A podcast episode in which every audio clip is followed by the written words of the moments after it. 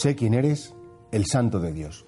Claro, cuando las personas endemoniadas proclamaban a Jesucristo como lo que era el Hijo de Dios, el Santo de Dios, Jesucristo decía, cállate, no me sirve para nada, en el sentido que no te sirve a ti para nada decir que eres el Santo de Dios si no te dejas amar por mí.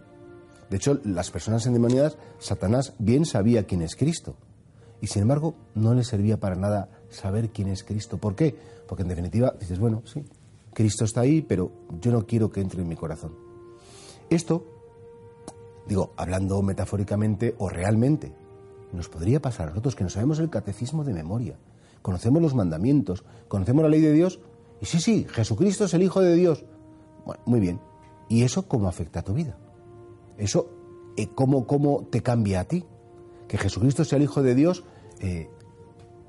significa que vas a perdonar, significa que vas a acogerle en tu corazón, significa que vas a dedicar más tiempo a la oración, significa que vas a amar a los más necesitados, o simplemente es un título que dices y ya con eso te quedas tranquilo.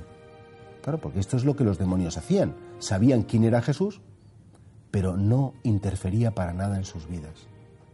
¿Cuánta gente que es cristiana o que nos llamamos cristianos, conocemos perfectamente la doctrina, pretendemos vivir la moral, asistimos al culto, pero luego nuestro corazón está lleno de otras cosas? Nuestro corazón a lo mejor no se ha llenado de la misericordia de Dios, no se ha llenado de la caridad. De hecho, San Pablo en la carta a los Corintios lo recuerda: aunque hablara las lenguas de los hombres y de los ángeles, aunque repartiera limosnas todo lo que tengo, aunque dejara quemar mi cuerpo las llamas, si no tengo amor, es que no me sirve de nada. Por eso, la pregunta podría ser, ¿de qué me sirve saber que Jesús es el Hijo de Dios? ¿De qué me sirve ir a la misa? ¿De qué me sirve rezar? ¿De qué me sirve...? Y dices, bueno, pues mira, me sirve para cambiar mi corazón, me sirve para dar gloria a Dios, me sirve para servir a los demás, me sirve para dejarme transformar cada día.